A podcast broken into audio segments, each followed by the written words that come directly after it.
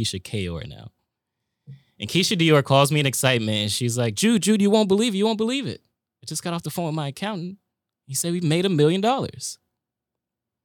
For people that don't know who Keisha Dior is, she was creating a cosmetic business at the time called Kayor Cosmetics. I was filming the documentary for it.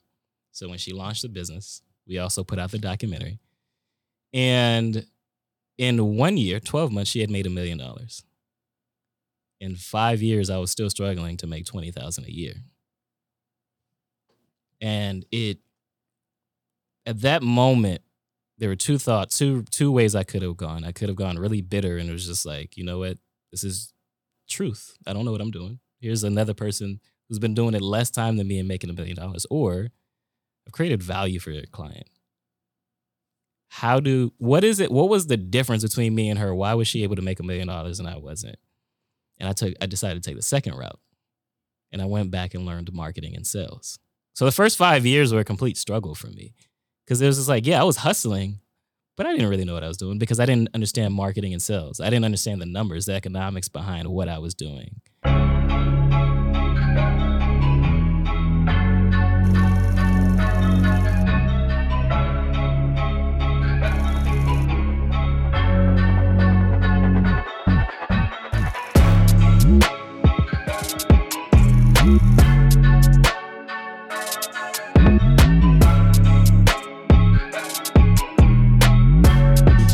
Today we have the one and only. Should I start like a, a compa beat or something or anything like that? No, I'm playing. We have the one and only Jude Charles, my brother. Yeah, So I know Jude over 10 years. has to be. Has over Has 10 years be, now. Um, I met Jude with Courtney, Amir, a couple good guys in the creative space down in Miami, my brothers. Mhm. And Jude, you were still in storytelling. You still were in creating content. Yep. You know, and all I knew is I I left back, came back to Palm Beach, started working. And next thing you know, I just kept on seeing this guy just constantly excelling. Yeah. I was like, Jude ain't playing no game. It's that Zoe blood in him or something. My brother, thank you for stopping by, Jude, man. Thank you for having me, man. It's it's uh yeah, it's it's a long journey that we've been on together, separately but together at the same time. And um, yeah, I appreciate it, man. Let's get into it, man. Yeah. So, Jude, I want you to start from the beginning. Of course, how I love to start. Where does it start for you? Born and raised where? Pompano Beach, Florida. So The other Haiti. the other Haiti, the other little Haiti. Right. Um, I am the youngest of ten children. My dad worked as a construction worker. My mom worked at a chair factory. My parents immigrated here in the um, 80s. My father's in the, my father in the 70s, but my mom came in the 80s. And um, that's where it starts for me. I was being the youngest of 10 children. I was always trying to find my voice as a kid. Mm. And so I used to write 100 page books. That's where storytelling begins for me. At eight years old, when I get home from school, I would write 100 page books of what I thought my future life would look like. Heavy. Do you have any of those? I still have them. Still have them. And I I'm want to so- buy I'm- the royalties. To the, I want to buy the rights to them right now. and it's surprising what I used to write as like because I've gone back to read them, and it surprises me what I used to write about as a kid. Because I How old were you around there? eight years old, and I used to write about what I what like 28, 30, how old like when I get to that age, what I would be doing, what I envisioned doing. Right, right. So like I wrote a book called The Police Life of Jude Charles because that's what I wanted to be growing up as a police officer. Um, I wrote The Baseball Life of Jude Charles. Um, I had just read the Jackie Robinson story. Wow. And so I was like, okay, what would it be like if I played baseball? All in, in all, I wrote 11 books. And um, that's where storytelling really started for me, where I, and I don't know why, why I got so, So, at eight years old, you wrote about 11,000, well, uh, 10,000 and 100 pages. 100? No. Yeah, I've never 100, calculated it, but pretty much, I yeah. mean, it's still mind blowing to me. I'm trying to do the math on it. Like, this is Yeah. uncomfortable, Jude. Yeah. You guys really had nothing to do, or you had a, you know. no, I had, I just wasn't interested. Like, I, my friends played video games, played sports outside, you know, playing basketball in the street or whatever. I just wasn't interested in that. I don't know. Is why. it that you felt like you wanted to know like your purpose already by then, or you already felt like you knew it, or Probably. I think I don't think I knew it, but I do think I was in search of it back then. I didn't know that back then. But like thinking about it now, I think I was in search of where am I going? You? So another, so adding, excuse me, adding on to that, do you believe you searching for your purpose came from watching your siblings live? No doubt. no doubt. So powerful. Um, the the brother before me is six years older than me, so Oh, you're, you guys. so I'm I'm the baby baby. Yeah, so I'm I'm watching what my siblings are doing, and part of it is I want to do parts of that. The other part is I don't want to do that. Right. But but how do you? I think for me back then it was like, but how do you take control of that? Because you're a kid, you're under your parents' roof. How do you make sense of that? So I'll fast forward real quick to give you an understanding of why I thought of it, why and how I thought about it. 17 years old in a TV production classroom. And at this point, I know I want to go into broadcasting. It wasn't like running my own company just yet, but broadcasting. I wanted to work at a at a news station.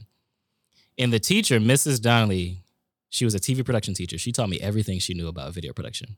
And then at the end of that school year, it was my junior year in high school. And uh, she looked at me. I'll never forget May 4th, 2006. She said, Jude, you're really, really talented at video production. You should start a business. I'm the youngest of 10. My parents are Haitian. So, you know, the next thing for me was you go to college. You don't think about starting a business. Right.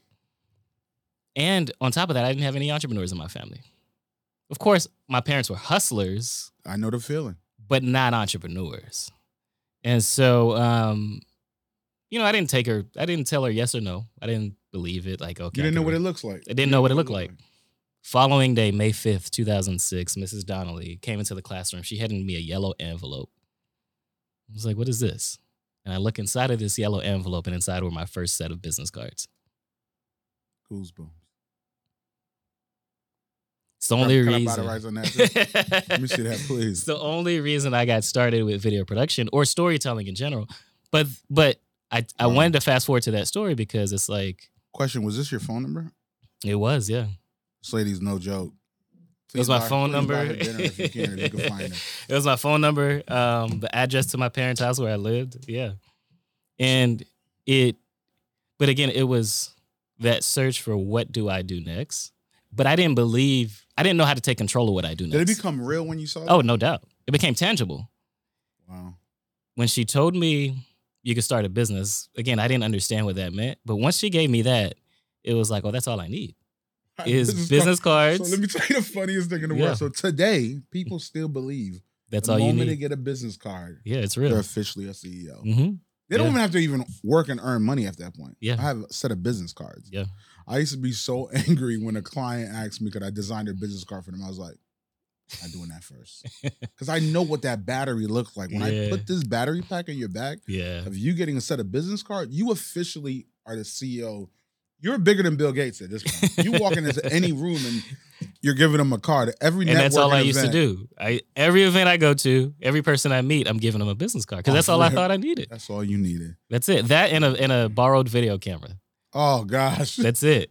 you can walk any room at that point. But I, I want to go back to the culture side because my family actually did the same process where my my father came first. Mm. Why do you believe like our parents do it? Like in that in the Haitian culture, you think they? Of course, my thanks, Matt. I owe you again. do you believe that they're sending us? They're sending men first to prov- to Yeah. put them in position. to establish to establish the home right um so when my father first came he started working in construction he had to find a job and start working right um and i think i think our culture understood that right Mhm. um that you send the man first that he sets up everything and then because that's exactly what my dad did i had uh four sisters in haiti and he had once he got established he sent over for everybody I was born here. A couple of my brothers were born here in America, Mm. but there were siblings that were already in Haiti that he sent. For, My mom and the siblings that he sent for them. Um, I think it's just in a yeah. You establish the home because you know without a home, and and that home isn't because when they first came here they didn't own a home, Right. but even just having an apartment, you establish that, and you know that the money's coming in. Then you bring, you know, you, you could take care of your family, and then you bring everyone so over. do you believe that was established before that he even left? Like, hey, this is this is our plan. It's a great question. I This think it was. I think it was. Of course I, you're not gonna have that conversation Yeah, yeah. Haitians yeah. don't talk about anything. right. But just the the thought of it, you know, I, I wish I could be in that room because my parents did it. What that conversation looked like, Yeah. you know, how important is that trust Yeah. within the home, and you know, her trusting him to go, hmm and set up, and him even in the setup process. Yeah. Like, what was that like for him? You know, yeah. did he? Did you guys all come back? Well, did your sibling, your your older sisters came together, or was it like? I think they came one by one. So I wasn't born yet when Yeah, they came over. yeah, I- okay. Um, but I think they came. I'm pretty sure they came one by, by one. one? Um, and uh, but yeah, it was my dad that that signed That for them. up. Yeah. That's dope. Yeah. So now you're in um growing up in Pompano. What's the lifestyle like in Pompano? What's the I mean, from well, you had enough people in your house that you could hang out with. Right. Yeah. But yeah. going outside in Pompano, what that look like? um, it was it was just one big community. Like for me, so where I grew up is specifically called Kendall Greens, um, and everybody knew everybody, and it was like I had friends that played outside and did all that, but I didn't do that. Um, you were safe inside. I was inside, and uh, but but the other thing too that we were a big uh, church going community too, Mm, and we didn't all go to the same church, but you knew every Sunday your friends were going to church. absolutely. And so, um, but that's what it was. I mean, it was. I always tell people like I I didn't necessarily grow up rich, but I didn't grow up grow up poor either. And what I mean by that is, we didn't have a lot of money, but we also had people that we could depend on in our community. And so for me, that's what Pompano always was. It was it's home. It always will be. Um, I don't think I could ever really move out of Florida, but it's it's always just been home for me. So what was it that gave you that identity that it was that, you know, from because I know growing up in my hometown, we did count on each other. Like if my father had a pickup truck, Yeah. so he was the one that lent the pickup truck. Mhm. We know this lady cooked the best rice, Yeah. so she's gonna cook everybody. Like, was that the same community? Yeah, it was. Uh, when you said that about the pickup truck, so I used to, when I first started working, it was me and a couple of my friends, and my dad would be the one to pick us up every night.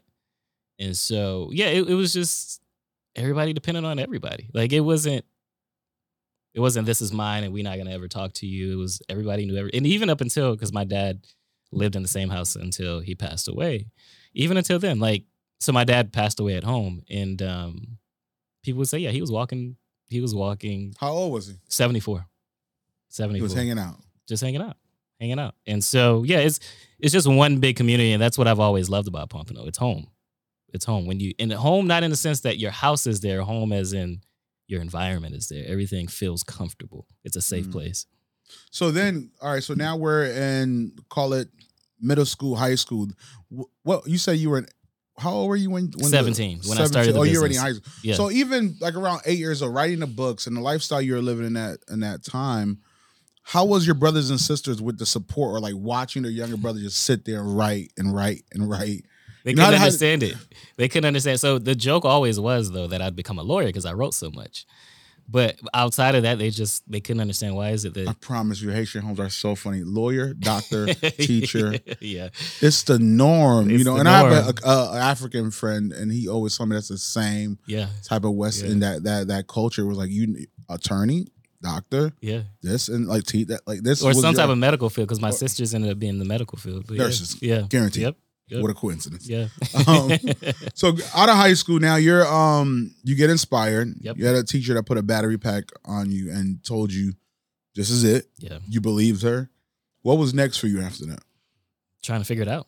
Um, getting clients. So I remember I used to do like five hundred dollar weddings. Um, Already at 17? Oh yeah. Or Yeah. Oh, you was locked. but that wasn't a lot of money though. I mean, No, I'm saying you was you- already locked in already. Know that I'm gonna. I'm 17 in high school. I'm already.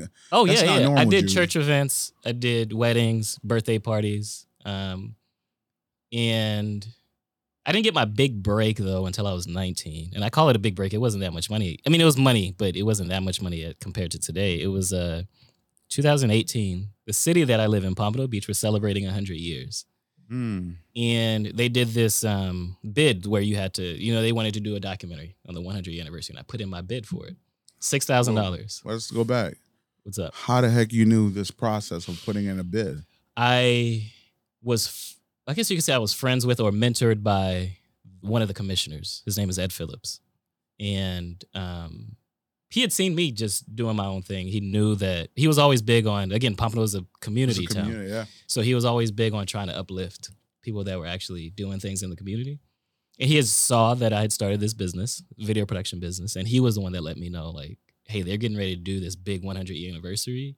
Find a way to be a part of it. Hmm. And he introduced me to the right people, and that's how I ended up finding out they were doing the bid. Um, and so, yeah, I put in my bid, six thousand dollars at the time, and it was to document what they called early settlers. So people that had came, early settler families, people that had came to Pompano Beach back in the 20s, 30s, and to just understand what it was like back then compared to today. And so, um, That's a real story for you.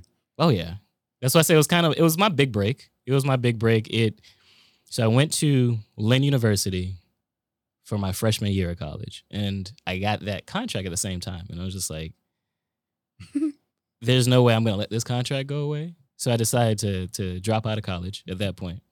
For that big six thousand dollars, I'm this school thing is not gonna work out. It's not.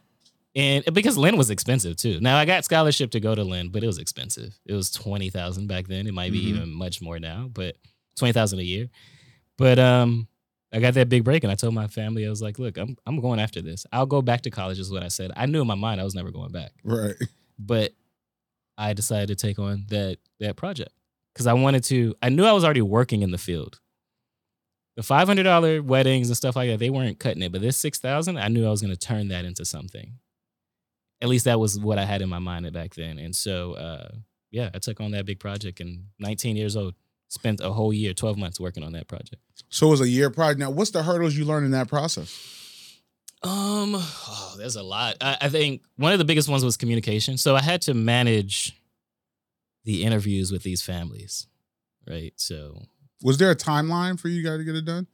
yeah, uh, I forget now. It might have been nine months that I had to get it done. It was a 12 month contract, but it had to be done in nine months because they wanted to show it. They wanted to have it ready to Mhm. show within the same year, 2018.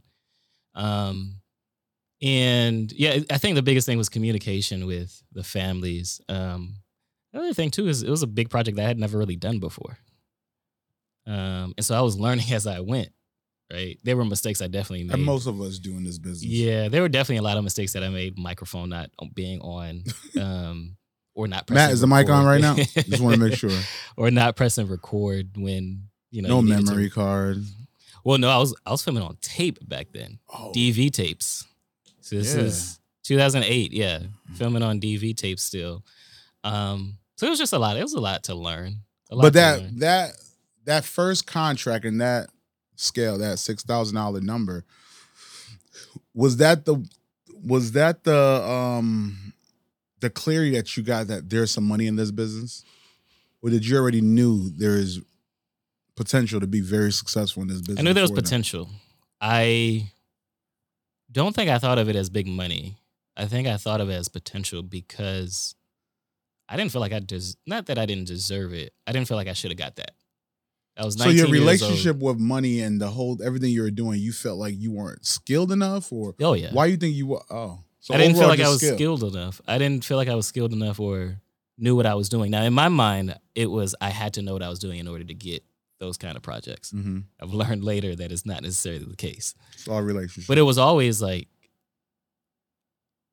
so when I put in the bid, I remember this vividly. I put in the bid and I, I thought to myself I wasn't gonna get it. I did it as an act of let me at least rehearse and figure out how to do it. Because it was a whole process. You can't it's not just giving them Right. an invoice. It was giving the vision, writing out the vision, tell them exactly how you wanted to execute it. I think there was even an interview process at one point. Um because this was in partnership with the Pompano Beach uh, Historical Society. And so you had to go before them as well and explain the project. Um, so I didn't think I was going to get it. 19 year old kid coming to ask for a six thousand dollar bid. right? It just didn't. It didn't for me. It didn't make sense. But once I got it, at that point, it was like, and I still operate in this way today. Be a good steward of it. Mm. So okay, I got it. Now, how do I execute this? It wasn't about the money. I think back then for me, it was just like, how do I make sure to actually execute this? Because I think growing up as Haitian, it was more embarrassing not to do it right than to just get you know to get paid and then not do it. It was more embarrassing not to do it right, and that was for me. It was like, how do I get this right? But even when you were going through that process, did you have to do LLC? Did you have to do all these things already? Yeah, it was uh it was a different company back then, but S corp is what I was. I had already set that up. when I when Mrs. Donnelly gave me those business cards. I also went and set up the business as well. What do you ask? What do you do? Like, how do you go through that process? Great question. I don't remember to be honest. I just You just knew you were impacted. Let me figure it out now. yeah, yeah. It was uh again. It goes back to being a good steward. It was Mrs. Donnelly believed in me so much that she got me business cards. I got to make it right now. Yeah. And even if I didn't believe, because again, I didn't know what it looked like to be an entrepreneur. Even if I didn't believe, I was going to at least try to line up my ducks and make sure my ducks are in a row. Right. Mm. And so, and luckily I did because that was a requirement, obviously, with working for the city of. Pompano Beach. You can't just be some random person. It had to be a company. Um, and that, that was why, like, I, I made sure to always do things the right way um, back then. But it, it just ended up all working out in the end for me. So then, what happens after that? So the bid process come. Are you still hustling now? Still doing weddings? Still Or- hustling, still hustling, doing weddings, doing birthday parties. I remember I was in a, at one point I had advertised in the yellow pages back then when the yellow pages were around. really was grinding. and, but because of that, I got a lot of retirement parties. And I didn't like them, but they were good money, but they paid. paid really well. And um, so yeah, I did that. I did that for the first five years, but I was struggling to make money. Mhm. First five years of business, I struggled to make twenty thousand dollars a year. And then there was one morning I woke up and I heard the sounds of chains hitting the floor. And it had always been a nightmare to hear these chains hitting the floor. I jumped up out of bed. I went outside and looked at the front window. And what it was was a tow truck driver coming to repossess my car for the second time in eight months. I go back in the room, sit on the bed, and uh, at this point, I'm ready to call it quits Mm-hmm. because maybe my parents are right. Five years in the business, I'm still struggling to make money. I didn't go to It's the college, easiest thing to do. right? Let me go back to college because that's what my parents wanted me to do. Maybe they were right. I'm the youngest. What do I know? In that moment, I get a phone call from a client I had been working with for a year. Now, this is another one that's my biggest client at this point. Her name was Keisha Dior. She goes by Keisha Kayor now. And Keisha Dior calls me in excitement and she's like, Jude, Jude, you won't believe it. You won't believe it. I just got off the phone with my accountant. He said we made a million dollars. For people that don't know who Keisha Dior is, she was creating a cosmetic business at the time called Kayor Cosmetics. I was filming the documentary for it. So when she launched the business, we also put out the documentary. And in one year, 12 months, she had made a million dollars. In five years, I was still struggling to make 20,000 a year. And it, at that moment, there were two thoughts, two two ways I could have gone. I could have gone really bitter and it was just like, you know what? This is truth. I don't know what I'm doing. Here's another person who's been doing it less time than me and making a million dollars. Or I've created value for your client. How do what is it? What was the difference between me and her? Why was she able to make a million dollars and I wasn't? And I took I decided to take the second route. And I went back and learned marketing and sales. So the first five years were a complete struggle for me.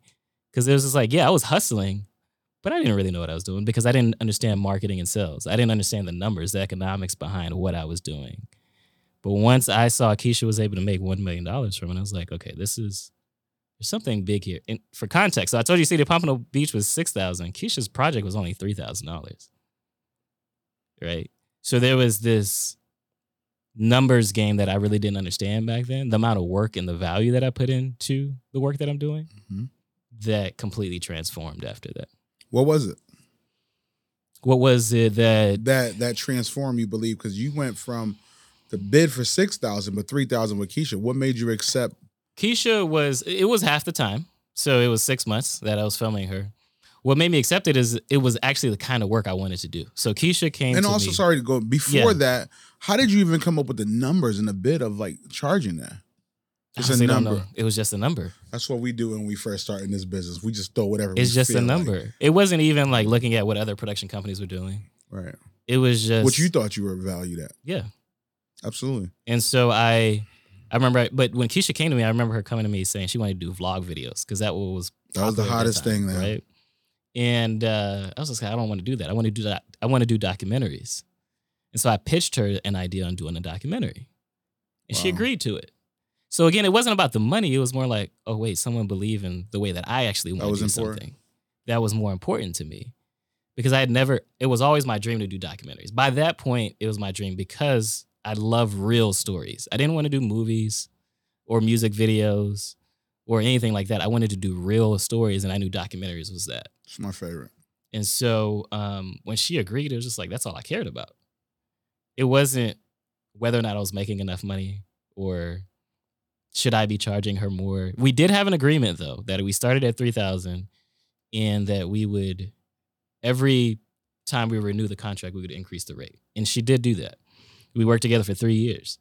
But again, it wasn't about the money for me. It was just like, I need to get this right. So let me tell you in that process, how and I never even spoke with you about this. That documentary impacted everything I'd done after that. Okay. I didn't know that. Nobody ever Why is that? I watched someone that I knew that was in the mud get to create for somebody that created a million dollars less than a year. Yeah. And that was the whole time with Gucci. You know, I'm from hip hop, so the Yeah, whole yeah. Gucci and it was people that I could like I like I know these. Like I Yeah. see this often. Yeah. Then I was like, wait, that's Jude doing this. yeah. so I used to literally tell people like, I know the guy that did this. Like, yeah. like yeah.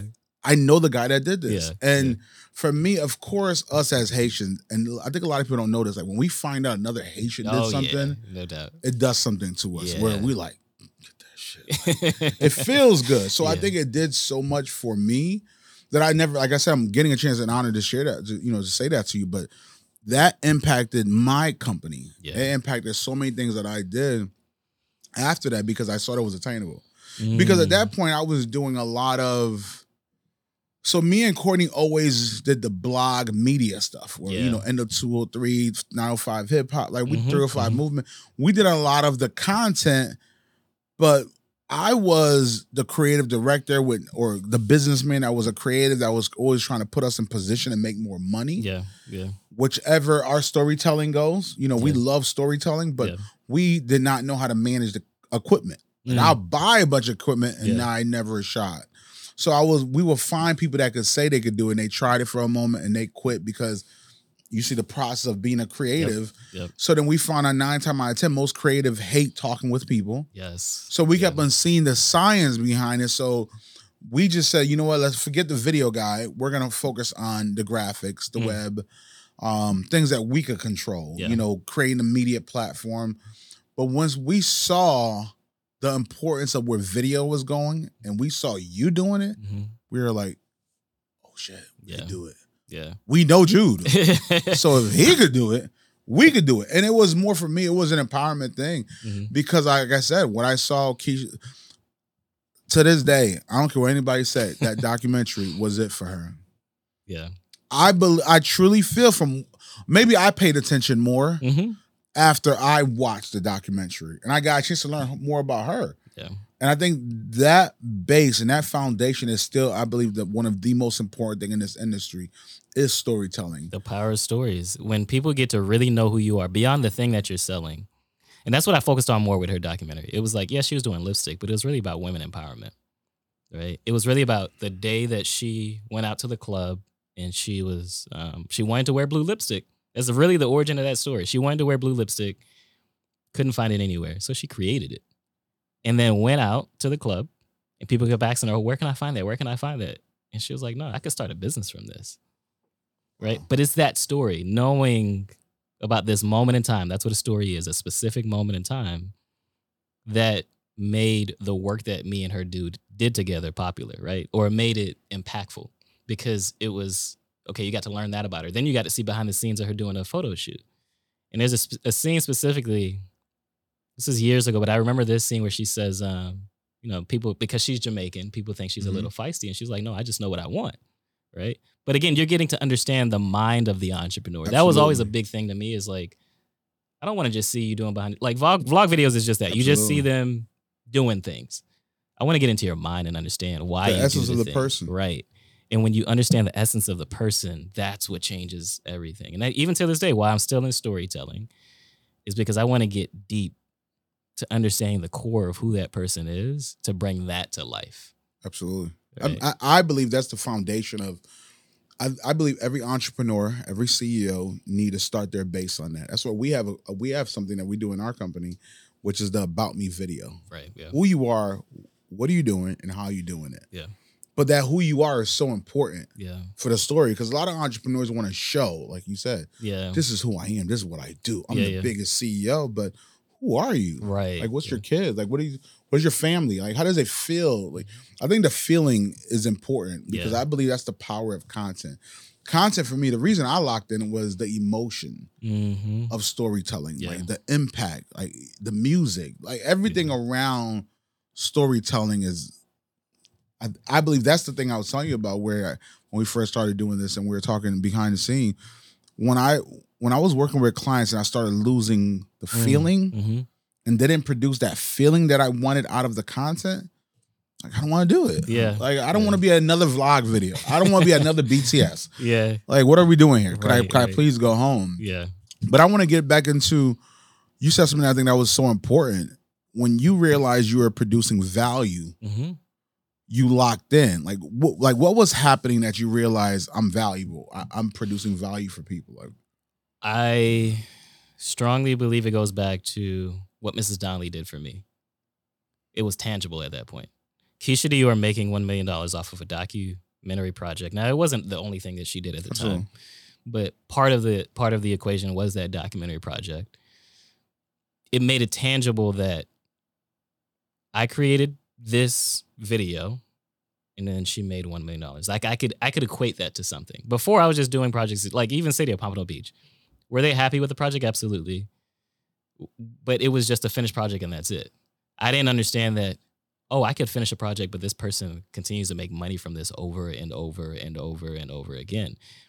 I think the biggest thing I looked at was like uh music industry. When they create Mm. music, you create it one time, but then over and over you make money from it. The producer makes money from it. The person that wrote it make money from it.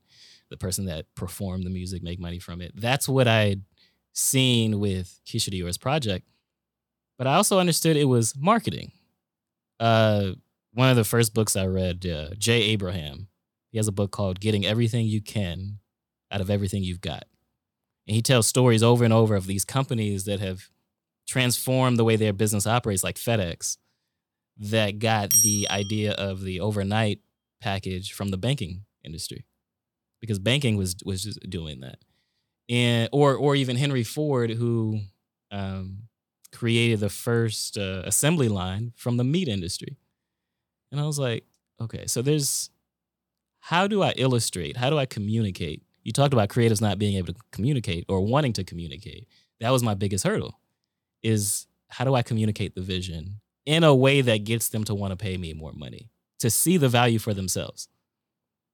I understood a long time ago once i started learning marketing and sales it was never about me trying to convince someone to work with me as much as trying to show them that they were making the right decision on their own. Hmm. and so um yeah and so once it clicked that okay keisha's made money from this how do i repeat this now? I took a course an online course called earn 1k and the premise behind that course was you learn how to earn your first $1000 and then if you learn how to do that you repeat it. Now i had already earned $1000 but i didn't earn it the right way in my opinion. And i didn't know how to repeat it. But this course showed me marketing and sales how to communicate the value to the client in order to repeat it. And so i think that's what really like working on this project with keisha it was like huh why why did she decide to give me money and then continue to give me money for two years after that? Um what was it? Why did people want to watch her work behind the scenes or listen to her talk or be so inspired like i remember seeing um, people talking about they, they're crying while watching this I swear to you. and I was just I didn't. But how do I communicate that to a client for them to understand? Even Keisha cried on part three of her docu series. We had done a documentary series at that point, and part three she watched it and cried, and I was just like, That, that feeling different. As a but creative, knowing knowing, it's one thing if you consciously do it, okay, but how do you communicate that though? Like that was the biggest thing. How do you communicate the? how do you? How do you communicate that? Um, for me, it's all storytelling, right? So, uh, 2014, I went to a leadership conference, and I always knew growing up leadership was important to me. I didn't know how. I didn't know how I would do it, but I knew it was important. And this leadership conference was in Spokane, Washington, right? So Spokane, Washington. Who, who knows where that's at? Exactly. Oh. exactly. So Washington, it's in Washington State, which is, which is the furthest northwest point of America. I live in Florida, the furthest southeast point. And I had this. One second, because I I want you to explain it because your friends in Pompano right now, when they watch, they're not gonna know where Spokane, Washington. Is. I just want to let you know that It's it's further than California. It's further than uh, North. just all the way north, and then west, and it's cold and it's cold. It rains a lot. So I go to Spokane, Washington. I have this crazy idea when I'm coming back from Spokane, Washington, that I would take a Greyhound bus back home. I'm 25 years old. I've gone to this leadership conference that I feel like is it's amazing, and I want to take it back in. It's a three day bus trip though. But I, I and I, I said to myself, this is never gonna happen again. So let me just do it. right. Right. No, that's not gonna happen again. I turn off my phone. I'm trying to enjoy the trip. By day two, I'm miserable, completely miserable. I turn my phone back on. We get to Chicago, Illinois. I turn my fa- phone back on, and I get this text message from my sister. She said, "Call me back. It's urgent." Now, this is July 2014. My mother had been diagnosed with depression and had a- attempted suicide. My father um, was diagnosed with prostate cancer three months before that. Called my sister back. Unfortunately, ends up being dad. They found him unresponsive in the home. You who your mother was unresponsible? My father Your was father was. unresponsive in the home. So I get on the first flight back home from Chicago, Illinois to Fort Lauderdale, Florida. My brother comes to pick me up. He comes with uh, his daughter, my niece, Ayana. I hug my brother. I don't say a word. I hug my niece. We don't say a word. But I sit in the back seat with my niece, Ayana. She's like nine years old at this time. And I'm staring out in space because I'm 25 years old. I'm the youngest of 10. My father would never see me get married or have children. And I never imagined I would lose him because even when he got diagnosed, we didn't think it was that bad. I He's a- took He's a superhero. He's, he's a Haitian man. right. So um, I am staring off in space, and my niece Ayana says to me, she said, "Uncle, why did Grandpa have to die?" And I just stared at her, Can't wait to hear the answer. and she said it again. Why did Grandpa have to die? Question rang in my ear as we're making funeral arrangements, deciding what to do with the assets. Um, and then on August 9th, 2014, I'll never forget it. I, I, Jude Charles, the youngest of 10 children, am tasked with giving my father's eulogy. And it's in that moment that I realized leadership wasn't just important, it was leading through difficult moments. I had discovered my purpose. I tell you that long drawn out story right now because that is the story I open with when I first meet with clients. And the way that I normally end it is I say to them, I am here because we're doing a, we usually do a consulting session, a road mapping consulting session. I say, I'm, I'm not here to tell you how to do video or even how to tell your story. I'm just here to lead you through this process. It's going to be difficult. I'm going to ask you questions you've probably never been asked before. You're going to feel uncomfortable, but I know what it's like to be in that place, and I'm going to lead you through it the same way I did back in 2014. So you ask me, okay, how do you get, how do you transfer emotion? How do you get someone to, uh, how do you communicate the value that you really bring? It goes back to what you said. So I Emotion. wanted to sign the contract. exactly. It goes back to emotion, right? You tell stories you figure it out. because I can tell you statements all day long. So my mission and vision in life is to lead entrepreneur, lead and empower entrepreneurs to have relentless courage. But that's just a statement. Because I wrapped it into a story, it gives you a clear understanding and a clear picture of what that looks like. At the most difficult moment in my life, 25 years old, where I lose the patriarch of our family, I not only have to go through losing him, but then telling his story and the legacy that he leaves behind, and then leading my family through that process. I can't communicate what it means to lead and empower entrepreneurs to have relentless courage unless I tell you that story. Right. And Mm. so that's what I learned probably a little bit after work. Cause even the Mrs. Donnelly story, I didn't share that story when it when when Ke- Keisha and I first worked together, or any client that I met around that time.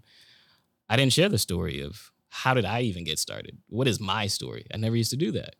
Now I incorporate stories, whether it's my own or my client's stories, in everything that I do. I think the power of storytelling, I think, and just the experience I just had with you, I was so connected to that story. Mm-hmm. Like I was in the back seat with you and your niece. Like I was waiting to hear what you were gonna mm-hmm. tell her. Yeah. Like, uh, and I still was waiting like the whole time. Like, what does he tell her? It just shows. I mean, I, I get it. I'm getting so excited about this process because a couple things with that. Could do you believe you would have learned that skill trait going to school? That's a great question. Probably not. I learned it through experience, I think. and I and that's the point.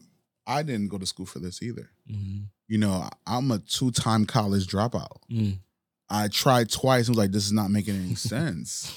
Yeah. um nothing against college nothing against the you know that process i think everybody like i wish at time i went to school because of the structure the foundation Mhm. a lot of things in that you know that i believe edu- school brings but education is a thing that i believe people we don't stop learning Yeah. um but just the way you connect with a client at that point because i'm sitting here like if i'm a client like i'm i'm authentically connected with you Mhm. and i want to know more and i want to be able to express myself or telling my story the same way but i need support with that Right. i need yeah. the guidance i need the tools around me to actually execute that Yeah. and the way you presented that it made me feel like i could trust him doing that hmm and I even with me working with clients, and I think I've grown from doing that myself, where the clients that I service, I really want to be part of their life. Right. It's really an intimate thing. But take a me. simple statement like that. I want to be part of your life. How do you even communicate that? How do you how do you tell me a story and show me at the same time I want to be part of your life? Like right now, think through that. How do you do that? Well, so for me, I don't know if I have all the right words to articulate correctly on how, but I'm just experiencing. Like I'm thinking to myself right now, when it comes to servicing a client, it's so important for me to understand their purpose. Mm, yeah. like what are you here to do how are you to impact like like why are you really here Mhm. you know are we just shooting to fulfill your ego issue like what is it that we and nine time out of ten i believe the great ones really have a purpose Yeah. you know and once you're able to cast the authenticity and the purpose behind what they do we then could create the best content Yeah. but if we don't meet in that pos- in, in that middle we're not going to be able to execute correctly You ever um, worked with a client who who gave you the feeling like you were like this is the right client to work with because they had purpose? I think majority of my clients today, But give me one. Give me one client that just that wows you. They're not that and and for your clients that may be watching, this isn't the best client. yeah, I right? gotta this careful isn't number that. one. Like, but, like, hmm. but who's who comes to mind when you think of a Um, client that's let me just go back to recent clients. So, so we have a senator that we just did a camp. We've done a, a lot of campaign work for. Yeah. um, a lot of content creation. Me and that senator sat in a board together ten years ago Mm. at the board at the YMC. I can't damn. I can't remember which organ. The not the YMCA, not the Boys and Girls Club. Give me one more. Kiwanis, not Kiwanis. Not going. Uh, I'm not gonna figure it out. But it was like the Big Brothers, Big Sisters? No? Uh, I was- it might be um the Burgundy. Um, I can't remember brand colors. Yeah, brand. I know brand color. That's my issue. Like it goes. That's a science in my head. So we sat on a board together, and I and I and he he started small. He started working in the community, Yeah. putting in the work. He then started um, running for office and uh, small sec, you know, state representative. You know, all all these positions. And when I got a chance to sit with him, I Mm. actually interviewed him in a podcast. So the more I got a chance to connect with him humanly, Yeah. but we kept on doing other things before, and I kept on running into him, and I he always was a solid dude. Yeah. But there's a moment where that happened. When did that happen? When did it click like, no, this guy I think it clicked because I wanted to do a story on him for free Okay. years ago by just his consistency. So I mm-hmm. love someone that's committed, consistent, Yeah. because that's always going to equal up to success. Yeah. So when I saw his commitment and his consistency, I locked in. Yeah. So I created a I created an outlet, a, a platform called Good News Riviera Beach, where I wanted to tell good things happening in the city. And I presented this to a group. They were like, "Why are we gonna fund him? We don't want to talk about him." So I always knew I wanted to tell his story Yeah. and what he does and how he do it. But I knew the timing wasn't right because I, you know, I'm running around doing a bunch of things. But the perfect timing was when his election, his campaign started. Mhm. And at this point, I really pick and choose who I want to work with. If I truly don't love what you're doing or know you're impacting and know you're bringing value to the world, Yeah. it doesn't excite me. I, I don't want to. I don't want to bring all the resources to you and you're not going to really utilize it because once again, we all have purpose. Like right. I, I love serving. Like I love being a servant, so Mhm. I'm able to work for people. Mm-hmm. And it was to the point with me building a business when I understand the value I brought to people. Mm-hmm. I'm locked in. These are the things that I want to the reason to activate. So I believe once I realized the authenticity and who he was, and who he is as a person, and know that the route he chose as politics Mm-hmm. It's really a route that he chose to bring impact, to bring value. I never saw him as another politician. Mm. I saw him as someone that took the polit- the political route Mm-hmm. to also bring value and impact. You know, I wouldn't choose that route, but I saw what he did. So for me, when creating for him, um, to answer the, I just felt it was authentic, Yeah. and I and I knew he wanted. I knew the tools and the resources I've ha- that I have, I could bring value to to him by letting him express and be who he is, and not think about the whole process how it's going to be delivered. Yeah. Like we're able to cook up, we're able to click, we're able to do all the things that we do in house. You know, with the, with my team, you know, uh, you know where we're able to deliver to him. But once I knew it was he was consistent, he was committed. I know I could lock in with him. So I think one, that's what I look for in clients. But here's how I challenge you with that. It is there is a very specific moment that happened. Now you won't know the answer now, but it's Mhm. something to think about. That happened that illustrates why he became that client for you. Now, it, I'll give you a couple moments. It could be you sitting on the board with him and he's fighting for something that Mhm. he wants to happen in the community. It could be once you finish the project and you showed it to him for the first time. And it's a culmination, but it's that day you sit there, you show it to him, and you realize, wow, I've really told this man I think it's the belief. You know, I you know, but I, but take so belief is a word. What I'm challenging you to do is give me a specific day that that word comes to life for you. I believe when we had our probably our second meeting um to discuss his future. Mm. It wasn't just on the political side. It was the overall future of where he wants to be for his family, Mm. the whole outlook of Why where did he that wants matter to to you? Why did that matter to you? Because I'm a servant first. Okay. So my tools and resources could get him closer to that. Yeah. So I think the moment, you know, uh, you said something that have been happening to you with Keisha. Um, I think the moment somebody believes you could accomplish the goals that they have, and they believe in you, and you could actually get them to that next stage. That's the battery in my back. I know I could bring value to you. Mm. I know I could truly commit because you're committing to your family to do whatever it is that you have to do to get to that point. I could do the same. So we take that day, the second meeting, where he's sharing his vision with you. Just hold on to that day for a second. But if you go to meet with another client, and you say that line that you said, you choose the clients you work with because they got to have purpose. Like that's so important to you. You transition that into saying that line. You say the line, but you transition it into. Um, let me tell you about the day that I worked with this one client. And we went and had our second meeting. And I'm sitting there listening to him tell me about his vision. And but you take me into that day. The reason why that's so important, that specific moment in time, is because instead of you just saying the statement, which I think is you should still say it, you bring them into a story that illustrates, hey, if you don't have a vision, that's something you should probably think about. Because that's the clients I work with, they have vision. Right.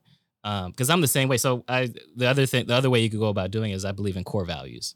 And so I have five core values. One of them is depth versus width. And under depth versus width, I have these stories that illustrate what that means. What does it mean for me to have depth? Or what does it mean for my clients to have depth? What does it look like in my business to work in depth? Right? Because I only work with five clients a year, video production side. But again, you take me to a very specific moment in time that illustrates that. You asked me, you asked me the original question before I told you a story about Spokane, Washington. You asked me, okay, but how do you communicate the value? Instead of just saying how I communicated the value, I told you a whole, I walked you into the story that I normally tell right before I work with a client, right? And so that's a, that's the way I would challenge you and all and all creatives because creatives struggle with that. They struggle with communicating beyond the sentences to really getting deep into this is why the sentence matters. The why is a story.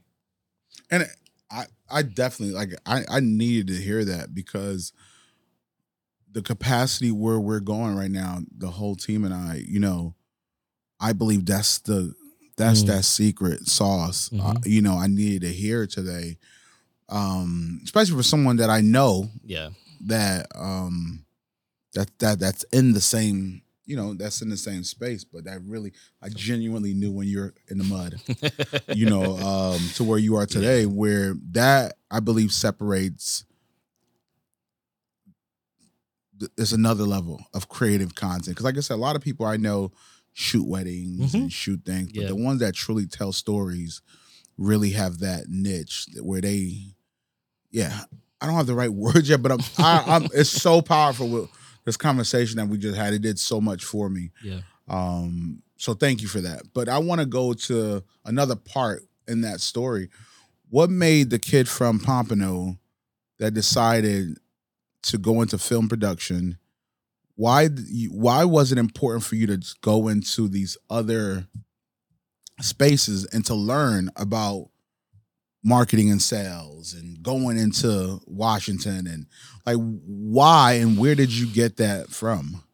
Curiosity, man. I've always been a curious kid. Uh, and I never looked at things just being in a box. Right. So, yeah, going to Spokane, Washington for a leadership conference. I'd never been to Washington State before then, but it was just, why not? Was it information that was given to you or Yeah, I'm sure it was probably a friend that. Um, gosh, and you, that's a great question because I'm trying to remember how did I even find out about the leadership conference? But I was, I was just, I think it was a friend that told me about it, and he was like, "I think you should go to this."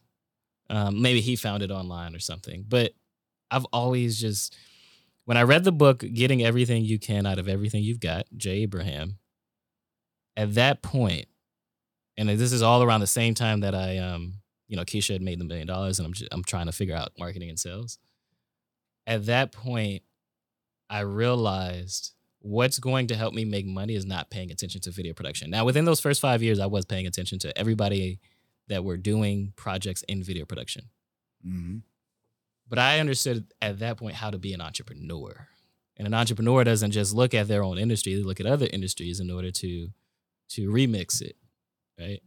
Um, but I've always been curious too, though, and I think it was a combination. It was a combination of being curious, knowing like I want to learn about other things and learn how other people are doing their projects. Like I take road mapping, for example. Road mapping, which is a consulting session that I do with clients, I found through a web design company that was doing these strategy sessions, these mock-ups before they ever build a design. And I was like, Hmm.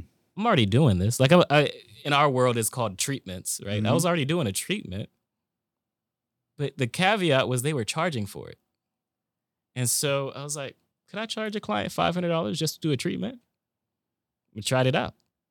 Didn't hurt to try it. The one thing is I, I've never been afraid to take risks, and so I tried it. That was 2014. Um, I think it was when I did my very first one at five hundred dollars. Today, as we're recording this 2022, I charge seventeen thousand for a road mapping session.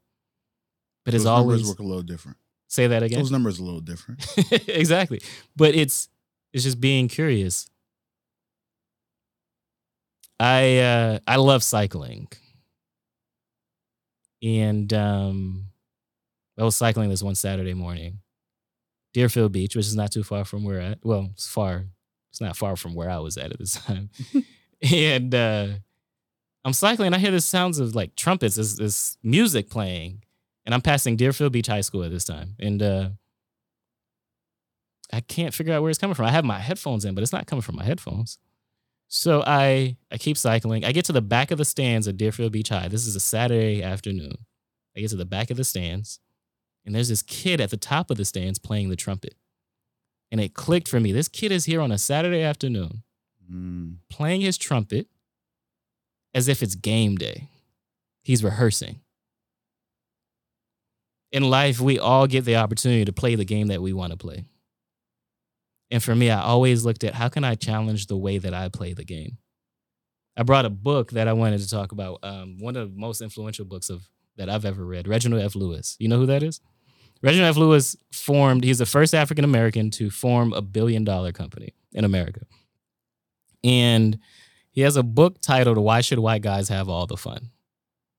It's a biography of his life and how he's been able to, how he was able to form the billion dollar business. If I'm honest, that is how I've lived my life. I don't believe in the frame or the box that is is there racism? Is there um, things that hold us back? Absolutely, but I don't allow that to lead my life. Like, why should white guys have all the fun? There's things that are we are open. There's things that are available that we are open to that we can learn, and that's what I've always just tried to do. Is how can I learn more?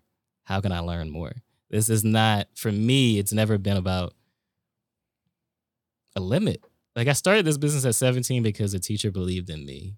She didn't see me as a 17 year old kid who shouldn't start a business. She saw me as a 17 year old who was talented.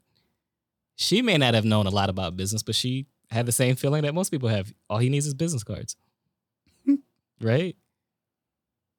If we could hold on to that belief that we can play whatever game we want to play, no matter what it looks like, that's just that's just how I've always lived my life. Relentless courage. I think that base, you know, we speak about this often. Um, a couple people I know that, and like you said, it's not an excuse. We could be all we could be sensitive about a lot of things that, Mhm. but our mindset is everything. Yeah, You know, if we create a story and we believe it, we lock in, yeah. we're in trouble. The most powerful story you could ever tell is the story you tell yourself. It's a fact. So if you really believe that the white man is holding you back and all these things, You'll never try. but I think a lot of those stories are passed down. Oh, for sure. It's For a sure. generational For sure. thing, you know. Um, a buddy of mine we were talking earlier about, you know, some things I probably want to talk about on camera. but you know, the craziest thing, what what we kept on connecting that, oh, their parents told them this. oh yeah. Oh, this is like a generational curse that just keep on getting Mhm. sent down. At some point, you're gonna have to change that. Yeah. You're gonna have to make a decision and, and get the clarity. Because a lot of people, once they understand the clarity of where they want to go, they know where they need to start. Yep. You know, you knew you wanted to become a successful entrepreneur. Mhm. First, you knew you wanted to become a great videographer, a great storyteller. Mhm. But then you learn a part of entrepreneurship. Yeah. I've watched so many people in this industry that are super amazing as creative, but they lack entrepreneurship. Yep. Because a creative could stop at three o'clock. hmm An entrepreneur don't have a time clock. Yeah. Yeah. Got to get the project done. hmm That separates the ones that are super successful and the ones that are just get by. Right. Yeah. You know, and I think once you tell yourself, like you knew you wanted the entrepreneurship part, so you went and studied that art of because uh, entrepreneurship is an Oh, it's art. an art. It's an art. It's not something that you just create and put a number behind. It's an art, and then just you know going to get more information. And the moment you were able to impact yourself with information, you now were able to go and Try create- it out. try it out. Yeah. Experiment. Yeah. You know, and then w- going in that process of getting more information. What made you kept on going to get back to get more and understanding of what else you needed? Like you know, like what what clarity did you get in that process? Was it more reading? Was it Oh, yeah. you know Uh, failing or what? both so reading and failing experimenting I, I keep going back to experimenting because it was even when i didn't believe i could do something i would try it anyway to prove myself wrong right or right and like let's say i would learn something from a book i'm like is that really possible so i try it so it's really just experimenting over and over um, to see if it could work i talked about uh, road mapping going from 500 to 17000 i didn't go there overnight i kept raising the rate. There was this guy that um he owned a water repair company and we did road mapping. I did road mapping for him, $500. But at that time road mapping was all about doing road mapping so that he could so the person could move on to the project because that's what it was for me. Because the project I'd make more money off of a video project. But he didn't move forward. And I went back to him. I had ran into him and I went back to him and I asked him uh, you know, why didn't you move forward? You said you enjoyed road mapping. Why didn't you move forward? He was like, I'm the kind of guy that you put a Mercedes Benz in front of me or you put an Audi in front of me in front of me, I'm gonna always choose the Audi. And then he was like, what that means is I'm always going to choose a cheaper option. So I took the road mapping, which road mapping is the storyboard and the vision for the project, and he brought it to another videographer. But it's what he said at the end that helped me understand, again, what value is and how other people see value. He was like, but I'd pay for road mapping again. And I realized Hmm. road mapping on its own was its own product. I was sitting here thinking, oh, that's just a stepping stone to get them to the project. But he saw it as something valuable by itself. He saw the value in the vision, getting the full roadmap, and then taking that to someone else that could just be a technician. Uh, talks about that, right? Like there's a difference between an entrepreneur, a manager, and a technician. I was still, even at that point, still stuck in tech. I wanted to be an entrepreneur, but I wasn't there yet. But I paid attention to what people said and with the value that they got from what I created for them. Um, as soon as he said that, road mapping went from I think five hundred to thousand dollars. Went from a thousand to three thousand. The more people kept giving me feedback of the value that they got from it. There was a client I worked with um, that I'm still working with now. It's been f- three years. When we did road mapping together, I didn't know this when I first when it first happened. We did road mapping. I think at that time she paid seven thousand for it. After our road mapping session, I pitched the project to do the project. Project was a six figure project. She said she wasn't ready for it. Cool. Year later is when we started working together. She came back. We decided to work together. We've been working together ever since. But she said something to me. She said she got the road mapping uh, because it's a PDF in the in a pamphlet. She got it. She implemented one of the strategies that I wrote out in the road mapping session that I had told her. It was a throwaway strategy. It really wasn't the main thing. She made $100,000 in 60 days from implementing that strategy. So, what did I do? I recorded a video with her talking about it. We have a case study with her talking about it. And of course, the price of road mapping went up right after that. Mm. Right. So, like, when you ask me, like, why, like, it's just continue to experiment, continue to, that's what entrepreneurship is. Elon Musk, as we're recording this, has recently bought Twitter. Um, and there's a whole drama around that, right? But he put out a tweet, and I was like, this is the point of business, and it's why he is where he is. He put out a tweet. He said, "Look, Twitter's going to do a lot of dumb things over the next couple months, but we're going to keep trying, and see what works and what doesn't work." He's already preparing you for the experiments he's about to try. But that's what entrepreneurship is.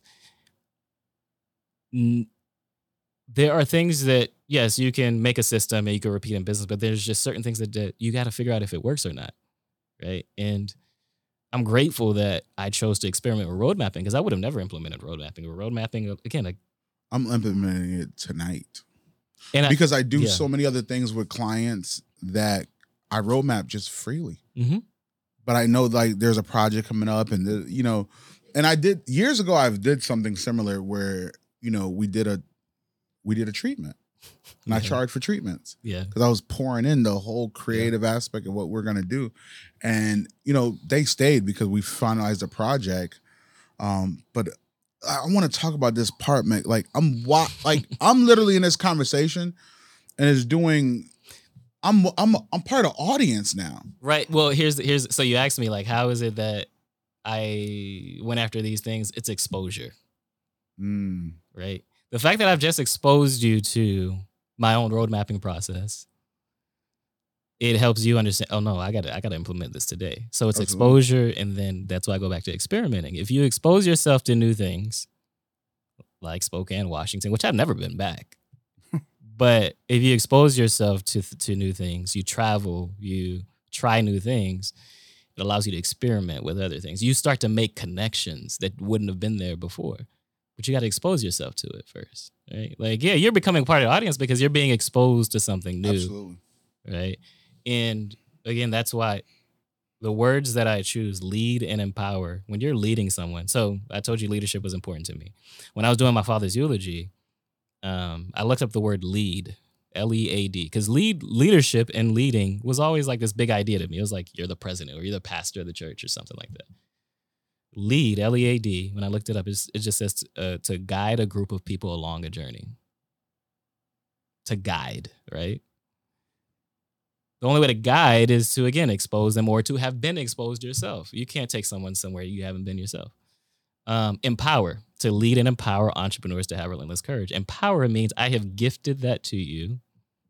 You have it is now in your power to obtain it right? So to lead and empower entrepreneurs to have, you got to obtain it, relentless courage. If I've done my job, you don't need me in your life forever as a leader. You now take that and you can implement it to someone else. Um, for me, that's what I've always seen is just people that pour or they give or they there's an abundance mindset that you then transfer to someone else and but it's expo- it's exposure which creates expansion which cr- you continue to experiment.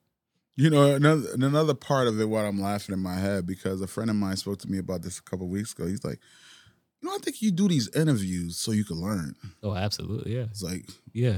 What you thought I was doing this yeah. I'm just letting you be part of the learning process. Like, you know, because once yeah. again, I know Jude from the mud, and yeah. to hear you this is an art form to you mm-hmm. and just mm-hmm. even mm-hmm. listening to you break down the conversation and giving mm-hmm. points mm-hmm. and references to people to understand 2022 we're having this elon musk conversation and this time that's an art skill yeah what are you doing to perfect this to work on this um great question uh i'm always reading first and foremost so i try to read 60 books a year it doesn't always happen but 60 books a year. I'm always reading. I noticed in 2014 when I, I had I had a hard time reading books back then. And I gave myself a challenge to read one book a month um, for the whole year. So that means 12 books. I finished reading 14 books. And in that year, that's the only thing I did. No online courses, nothing else. I read 14 books. I increased my income by 40%. So I was like, okay, there's something to this reading. Exposure thing. and information. Right. So reading is always something that I've continued to do since 2014. Um, is audiobooks okay with that also? Audiobooks is okay. Now I happen to like phys- physical or digital books, but audiobooks is okay. Um, I think again, just continuing to challenge myself, challenge my own assumptions. I have a plan to retire from video production completely, walk away from it. Part of that is to do something I've never done before, which is what Reginald F. Lewis did. I plan to get into private equity but it's challenging my assumptions. What is a a guy who built a video production business? Why does he? And you're going from creative to financial to entrepreneurship, true entrepreneurship. I just continue to challenge my assumptions. Why not? Why can't I? Right. Um, so reading, challenging my assumptions, um, writing. I the stories that I work. There's stories that I, I know that I like the story of my father passing away, I continue to work on those stories. Mm-hmm. Um, I have what's called a story bank journal. And so I write out the story. Like there's something something might happen. Eight year old storytelling. Boy, yeah, I went back to so it. So powerful. I stopped writing for a while, but I went back to it and I've realized the power in writing. Right. It's power um, in writing. And so I, I just continue to. I don't know that because I'm careful with this because there is this in the self-help world there's a for me there's a difference between self-help and self-leadership. So in the self-help world there's this idea that you've never really arrived. You're never enough. And i'm careful with how i answer this because it's like yeah i i keep challenging myself and i keep growing but i'm also comfortable with where i am and who i am right? And so i don't want to put it in a position where it's just like oh no you got to you don't ever arrive or you don't you're not you know it, it I just think there's there's moments in life we do need to stop and celebrate, right? But at the same time, I continue to work on myself and work on things that happen and how I respond to the things that happen. Um, and I continue to challenge like, is this where I should be? I think a big part of that is my core values, understanding my mission, getting a, ver- a very clear understanding of your vision of life, vision and mission in life. Um, which I want you to go back to. You said that you have five core values. Five. So depth versus width is number one. Storytelling, obvious. Adventure, which goes back to my curiosity. Freedom, which there are four types of freedom: time freedom, location, client freedom. I want to choose the clients I work with, and financial freedom. And then the fifth one is relentless. I'm always challenging. Am I relentless? Am I being relentless in this moment? Um, and so with but with those core values, I write out stories that represent those core values. Uh, the Keisha Dior story is is under Relentless. Um, there's a, there's another funny story that happened this past Labor Day called Sink or Swim that's under Relentless. Right? It's actually there's there's another story that's happening right now that I'm still trying to figure out.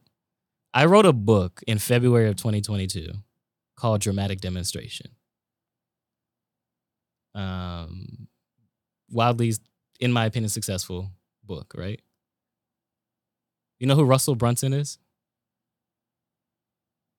The name sounds super familiar. Uh, he's the CEO of ClickFunnels. okay. He purchased a book September 7th, Purchase your book. my book, What you have right now. which I have right now. It blew me away, right? Blew me away that somehow, some way, my book got in front of Russell Brunson. Now, for context, this book is not a cheap book. This book right now sells at $150. By the time you watch this, it might be more. I want to buy it before it gets to that point. I to hurry up and get there. uh, so it's not a cheap book, right? I am not someone that's you can look at my social media. I'm not someone that's really well known. But he bought the book. All right, cool. I get a Facebook message from somebody who's at his event. He ends up having uh, his his uh, funnel hacking live event a couple weeks after that. And the person was like, I hadn't talked to her in a while, but she was like, Hey, congratulations on your book. I'm at Russell Brunson's event. Immediately in my mind, it's like, Oh, he brought the book on stage. She says, um, He did a presentation titled Dramatic Demonstrations. And she was like, If I were you, I would run Facebook ads to the title of your book. So, whatever. All right, cool. Now I understand why he bought the book. He was getting ready to do a presentation, or so I thought. I'm a bit of a detective. And so I mm-hmm. went and I think the week after Funnel Hacking Live, I went and looked at, okay, I need to see this presentation because I need to understand did he really bring the book up or what is it? Russell Brunson is writing a book called Dramatic Demonstration.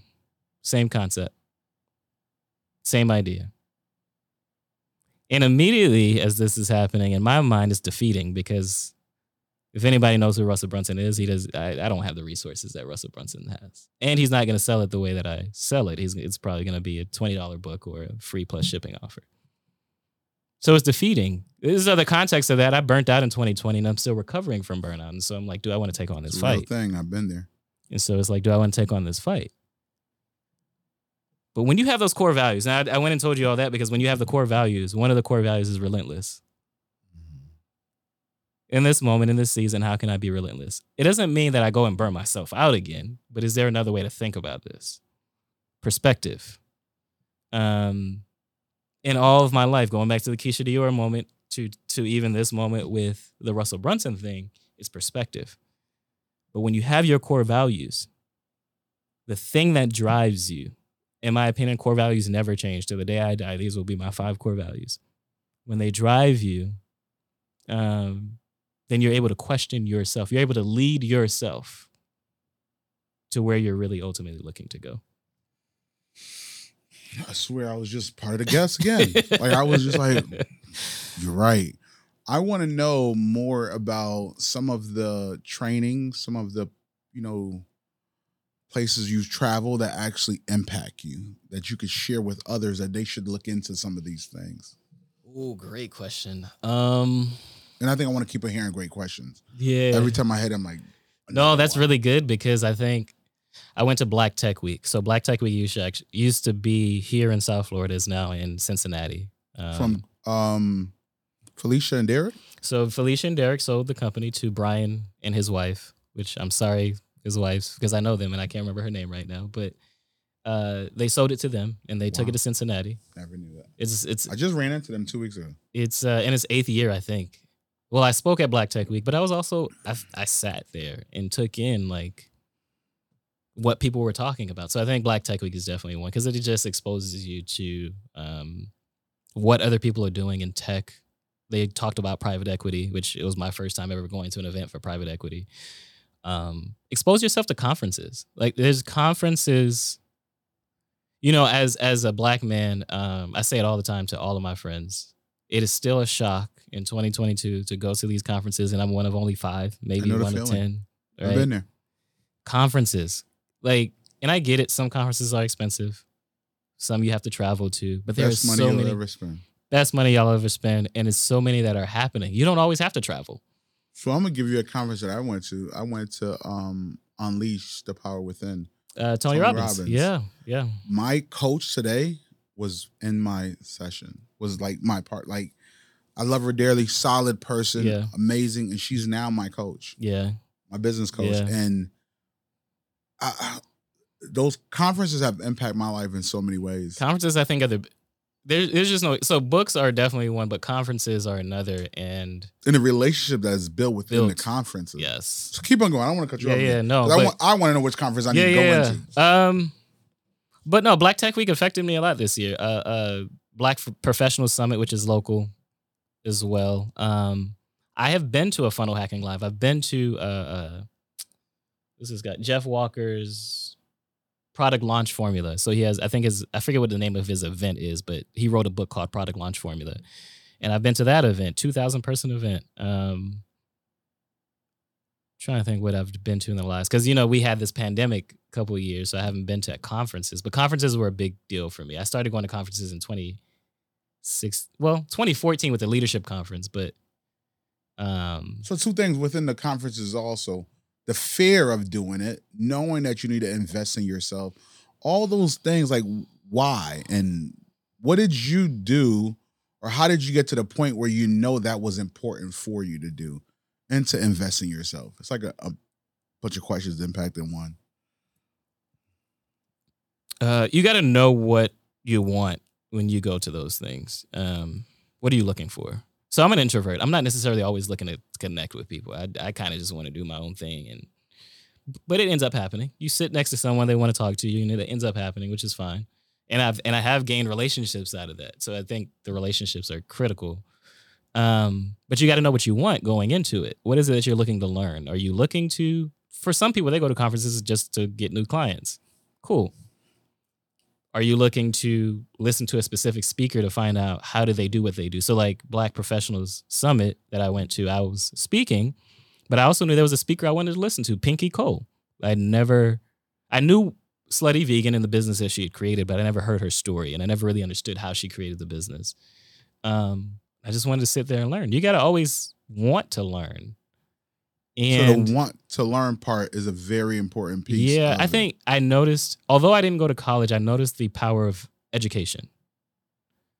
And for me, every time that I go, now there's some conferences I go to and I don't learn a thing and I feel like I wasted my time.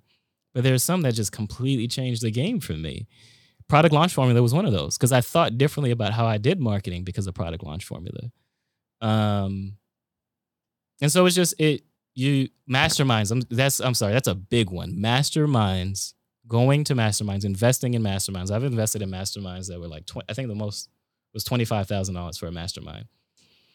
But there are conversations happening in mastermind groups, that, and sometimes they're very small. It could be ten people. Other time, this one that was twenty five thousand was about hundred people. But I they're just did the math.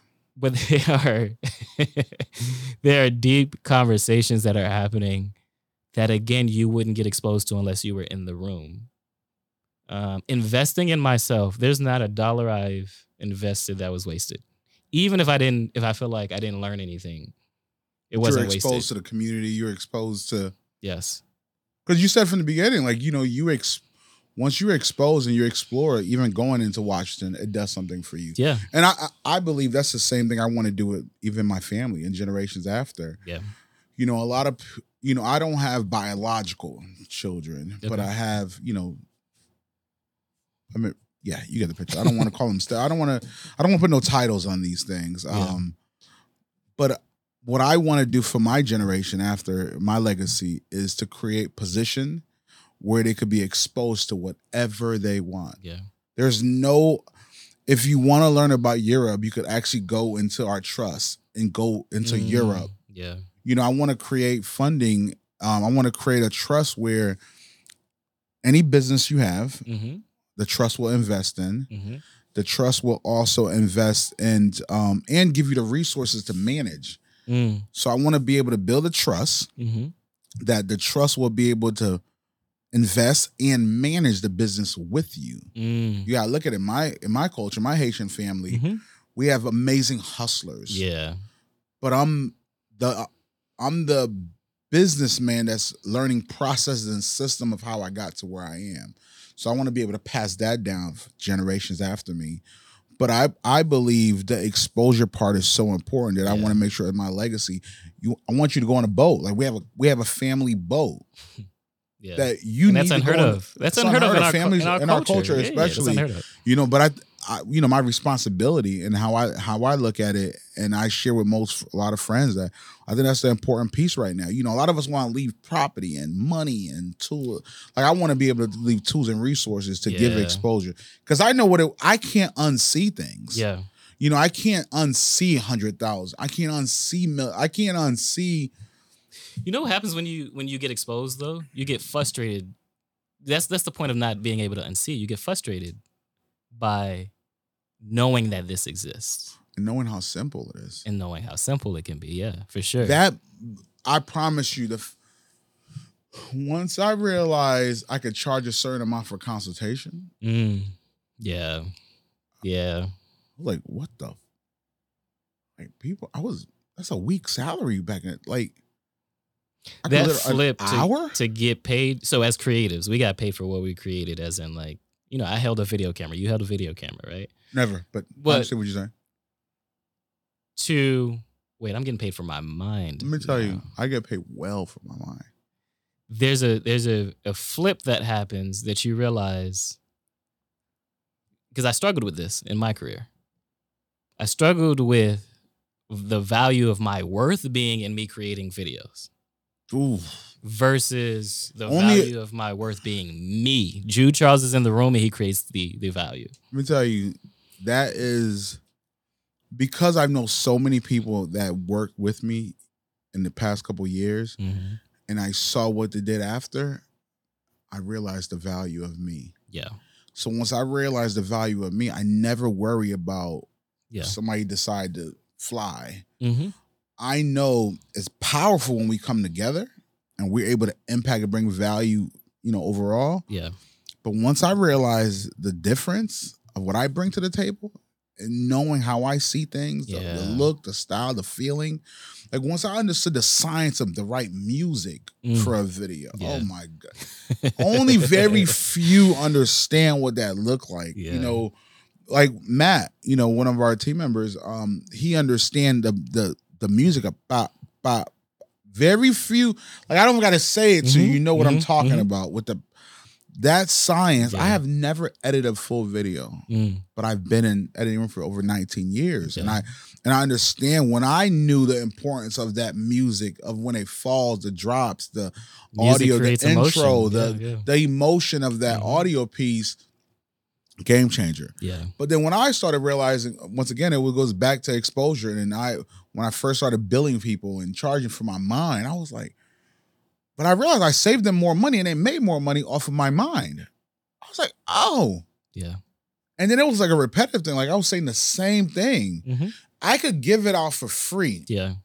They won't even get it. But the moment they pay me for what I've been giving out for free, it doesn't stop Mm-hmm. And I, and I think and I know for me, just to hearing your story and knowing what you've been through, I understand every dollar. Yeah. When you went to Washington and sat in that conference, is what you're paying for. right. Like I, you could pay me and skip several steps. Not even I don't want to use a word like skip steps, but gain more value faster. Right. Yeah. Yeah.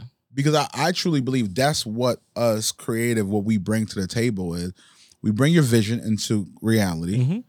But we're also helping you, you know, like with the power of content today, you're able to share your message. You're able to Right. put out things, share the content. Now you're getting paid to tell your story. Right. you're getting paid to sit on a phone. The word I'm like I'm in another level right now because social media being um being um um paid what's that called um monetized Oh, an through- influencer? Yeah, yeah. and- and Yeah. you got to be kidding me. Yeah. It can't be this easy to make money mm-hmm. on a platform. Mm-hmm. You literally, you're gonna post on social media anyways. You're already gonna do it. Might so well now you actually get. Yeah. paid for it. Yeah. Then I'm watching the amount of money that's being poured into content. Yeah. Like I feel like telling everybody in my family, you're only gonna go to school for content creation. Mm-hmm.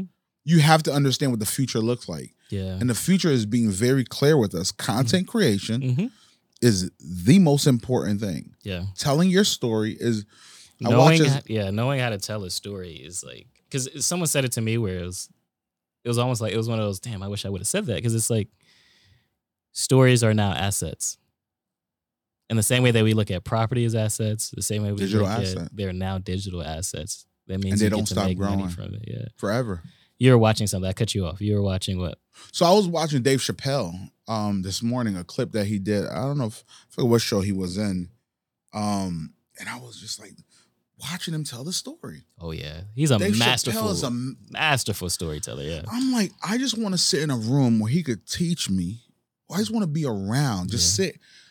How does he come up with this style of communication? The level and the skill, like he's a professional communicator. What's interesting about that? So, when I started public speaking, I only started this three years ago. Um, like being intentional about it. Comedians like Dave Chappelle have this uh, system process that before they ever do a big stage like a Madison Square Garden or whatever or a Netflix special, they would try out their stories or their their um, jokes on very small stages, so like a very small bar or something, to perfect it right? Um, we're in 2022. I've done over 100 podcasts at this point as a guest. And I've taken that So same I'm not strategy. special, but go ahead. so I've taken that same strategy of perfecting the stories, right? Because you talk about Dave, Dave Chappelle, honestly, like every, for him, every word is intentional. Every pause is intentional. Every movement that he makes on stage is intentional because he's tried to master that craft. What does it take to do that? To master a craft? stewardship um being a good steward there's there's a story in the bible i believe it's in matthew of the master who left uh, he was going on a trip and he left uh, money with his servants three servants so one he gave 10 the other he gave five and the last one he gave one. And sorry five two and one. So when he came back he asked them what they did with the money. The one who had five had 10 the one who who doubled it to 10 the one who had a two doubled it to four. But the one who had one he buried the money. He hid it. I just heard this story. and the master said to him now the one that that that multiplied their money he was like great i'm going to give you more money now to be responsible for.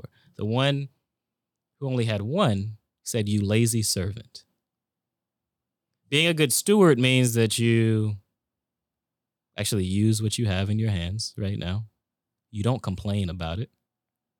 Um you try to invest it and repurpose it right mastering your craft you know you have something that's really that you're passionate about that is a gift from god one thing that's become very clear to me is the ability to tell stories the ability to communicate stories is a gift from god Hmm.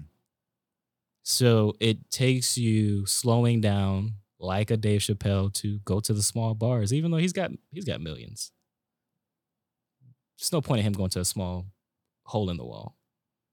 But because he goes in with a vision, a very clear vision that I'm going to master my craft, um, that's what it's. It's just it's repetitive. It's re- repetition. Uh, Kobe Bryant. There's a famous story with Kobe Bryant um, when he went to go play the Olympics. He called his trainer, um, one of the strength and conditioning trainers, at like five o'clock in the morning, and uh, he said, "Hey, can you just help me with? I don't know what it was. It was some random workout that he wanted to do." Strength and conditioning coach came, helped him work out, but he left at seven because the coach left at seven because he was like, "Hey, we got you know our actual team practice at eleven. I want to make sure and go back and get some sleep." Comes back at eleven. He asks Kobe, "Hey, what time did you leave this morning? I know you were still taking some shots." He was like, "Leave." He was like, "I actually wanted to take uh, 800 so- shots." No, I, I think he asked him, "When time did you finish?" He was like, "Finish what?" And he was like, uh, "Kobe was like, well, I wanted to take 800 shots, so I'm just finishing up. I didn't, I didn't finish. Mind you, this is 11 o'clock when they have the next team practice." being a good steward is what it takes to master your craft. That you know you really want to get good at this one thing. This is a gift. But the only way to get better at that gift is you keep rehearsing over and over and over and over. The reason I've committed to doing so many podcasts and continue to do them is because there are stories that I tell that I'm crafting over and over. And there's there's stories that I'm looking at. How do I get better at telling the stories? How do I pause? How do I? So I'll, I'll give you behind the scenes. When I tell my father's story, and no matter where I tell it, if I'm on stage or if I'm doing a podcast, there's one part of that story that I one slow down and then I lock in. And that's the part you probably felt it when my niece asked me, Why did grandpa have to die? I was in the back seat. I told you. Right?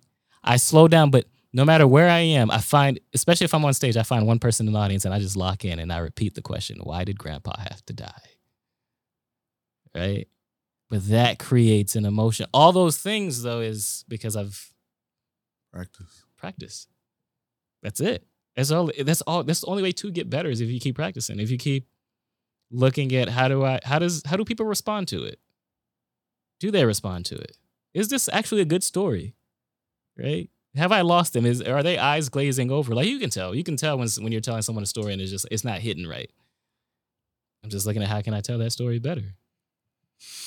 Dude, I'm uncomfortable. like I can't wait to rewatch this when we're editing. I can like, oh, I'm taking that. And we're doing lunch sometime this week or next week on me. I was gonna make it on you, but no. No, but I, I'm excited for you, brother. I'm excited for what you're gonna impact the world with. Thank you. Um, I don't know you giving up storytelling at some point. I don't know if it makes. I'm not sense. giving up storytelling. I'm You giving up video, production. Video production. That's true. There's a Yeah, yeah, difference. there's a difference. Um, I, I love the fact that it's an art to you. It's an Oh, art yeah. form, you Yeah. know, and you make me. I'm challenging myself this week. I'm gonna sign up for like Toastmaster or something, Oh, and and really finding because I know it's a gift for me. You know Mhm. what I do, um, and how I do it is definitely gifted because I don't. I didn't go to school for this. Yeah. Um, I've definitely paid for this and Mm-hmm. and put in the hours. I'm over the ten thousand hour mark um, Yeah. that people talk about. I'm well past Yeah. that. Um, but I, I love this, and I Mhm. know I love sitting around with people I know that genuinely love what they do. Yeah. You know, you're not you're not working. You're Yeah. literally getting up to create, Mhm. and that I I'm believe walking in purpose. That's that's for me. That's what That's it's always about. It's walking in purpose. Um, that whole idea of leading and entre- leading and empowering entrepreneurs to have relentless courage. It, if I just one more person a day, that's it. That's all I'm looking for. One more person a day. Then and you do I'm it in so many different aspects. Like it's not just doing their video. Mhm. It's giving out information, pouring into people, creating these, being part of these podcasts. Yep. I think living in that purpose. And another thing, I just you know, I want to finalize with this because a lot of people get into different spaces, and once they don't get there, they realize, oh, they didn't make the money that they thought they were gonna Mm. make. Mhm. What made you really just keep on believing and just trusting the process, and you know that money is gonna come with it? Because it doesn't sound like when I hear your story, money was your focus. No. I don't know. Other than You could still say that was a good question. it, no, it, it really is. That's what I was It going really for. is. That's all I'm going for at this point. and you No, actually, really I was is. waiting for you to say it, and you no, didn't no, no, say it is. I want It- you to a- say it was a good question. It was a. It's a great question Thank you. because there, uh, I strongly believe that God had placed a vision in me that I could not give up. There were times I wanted to give up. it's so easy. Um, there are still times I think about giving up. Um, But what does giving up look like even for you though? Just I'm done with this whole thing. mhm, Entrepreneurship is hard. There's nobody that that I don't care who you are, how much money you make. Entrepreneurship is just a complete mind game that you You can't prepare for. no nothing in this world. Can It's not enough you reps you could do to prepare for tomorrow in No. entrepreneurship. No. And so that's what I, I- I mean, just completely like, uh, so I burnt out in 2020. I woke up uh, October 2020 paralyzed from the neck down, could not move. Now, in 2020, I made the most amount of money I've ever made in one year, in one full year. But yet I was burnt out. So, like, when I say giving up, it's much easier to be to work a nine to five. or to work for someone else. It's much easier. Like you're much more comfortable. And so that's what I mean by giving up. But I also know on the other side of that is again, I if I give up, am I being a good steward of the responsibility and the gift that God has given me? Um it's a challenge. It's a constant battle. Constant battle. Um but I just what matters to me more is living on purpose, walking in purpose, and knowing that again I'm a good steward of what God has given me. Like perfecting my stories is because I know it'll be impactful to the person that hears it. Right? Um and I want to create that impact and I understand that my voice, that the stories that I've been exposed to, the things that I've gone through it just will help inspire, empower someone else to keep going. May of 2022. I have all these small stories because we don't have time for the long stories, but May of 2022, I went to, I was working with a client in Delaware. Four of us, it's my team with me. And we're filming with a client in the lobby. She was doing a conference. We're filming in the lobby of this conference center. Um, I'm doing the interview. My other guys are filming. Um, and then they go back to the conference center. I don't know what I was doing, but I walk in later. And my head of production, Jason, looks at me. He says, We just got robbed. Now, we had walked into this conference center with four cameras, 10 lenses. There's a person that walked in the room and stole two cameras, eight lenses. Mind you, this is a Thursday. It was a three day event Wednesday, Thursday, Friday. So it's a Thursday. We still got to finish this event. But we're wiped out more than half of the equipment. I, now it ends up being about $20,000 worth of equipment, but I am completely unnerved by this because in 16 years of being in video production, I've never even lost a microphone. But someone came in and we found this out later. He had watched us for an hour. He sat in the room and watched us for an hour, took everything in 13 seconds. But he had targeted us. And that's, it's like, how does this happen? $20,000 worth of equipment. To this day, we're recording this towards the end of 2022. We still haven't found him. Still don't know what happened. Um, but I wanted to quit after that. Because oh, it's a hell of a gut punch. To now did we have insurance yes and all those things but it's like it's the violation. It's the what's the point? More than anything after burnout i keep asking myself what's the point? What's the point what am i doing what's the point if i walk into this interview with beethoven what's the point for me it just didn't feel worth it anymore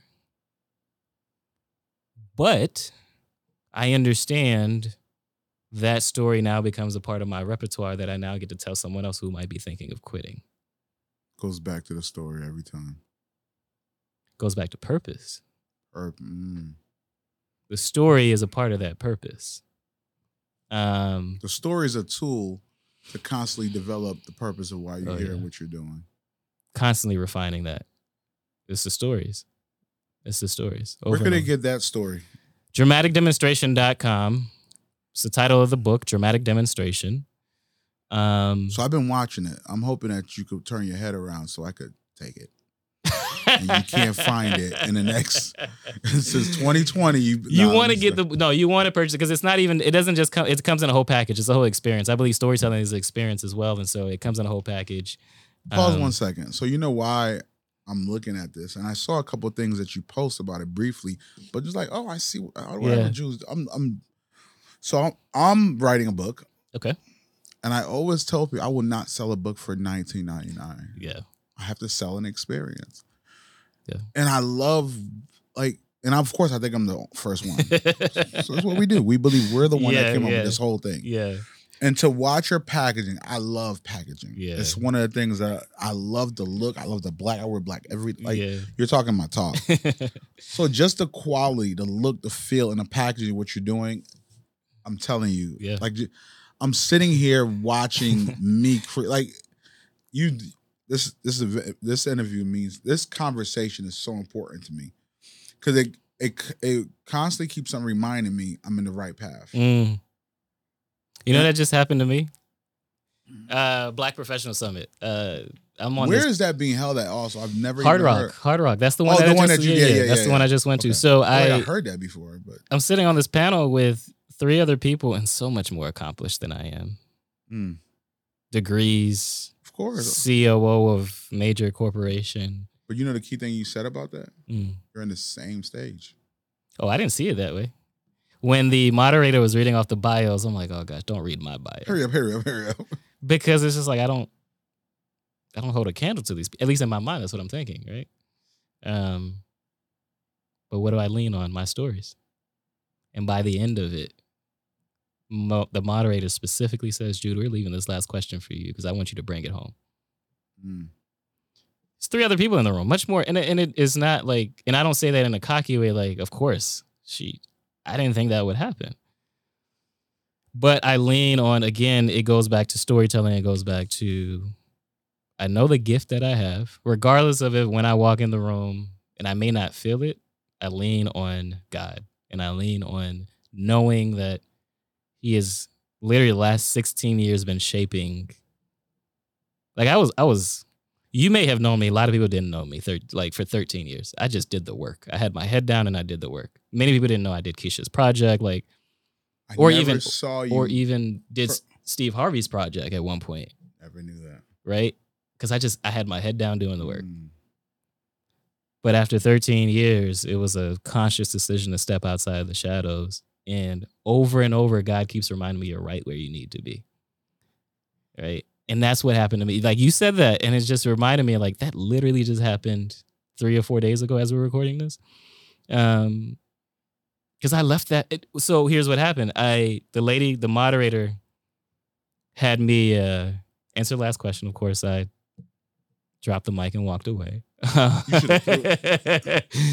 no, I, I handled it. But then one of my panelists, she comes to me. She was like, "I need to have you on my podcast." And she was like, "Can you do it tomorrow?" This was a Thursday, and she was like, "Can you do it tomorrow?" And that Friday, I had three, four podcasts already lined up. I was like, "I can't do it tomorrow." And she was like, "Well, can you do it in the next hour? We can have it set up. Let's do it in the next hour." Right? You see the face you just made? That's the face I made. But I realized she wasn't gonna take no for an answer. That's dope. So I said, you know what? I can do it in the next hour. I was like, I, want, I really want to listen to Pinky Cole because Pinky Cole came up after us. And I was like, I really want to listen to Pinky Cole, but I'll do it as soon as this is over. She gave me the address, 15 minutes away from Hard Rock. And um, on the way there, I just, again, leaning on stories. I have a story bank journal, I have a digital uh, version bank. of it, Mhm. right? I have the physical, but I have a digital as well. And I just opened that up and I was like, she gave me the topic. The topic was the stories we tell ourselves. And I just looked at, okay, what stories can I tell around this idea, the stories we tell ourselves? Again, went in the interview, video interview, killed it, right? So let but God, you, God reminded me, something's in my mind so on fire. But go ahead. God reminded me, you're right where you need to be. Right? So you say this conversation is doing it for you. This whole week has, has this last week has done it from where God continues to remind you, you're right where you need to be. You're right where you need to be. So yeah, it, but it's these connections that you make. It's going to these conferences. It's going to be exposed that will show you you're right where you need to be. Sometimes it'll show you what you need to learn to get to the next step.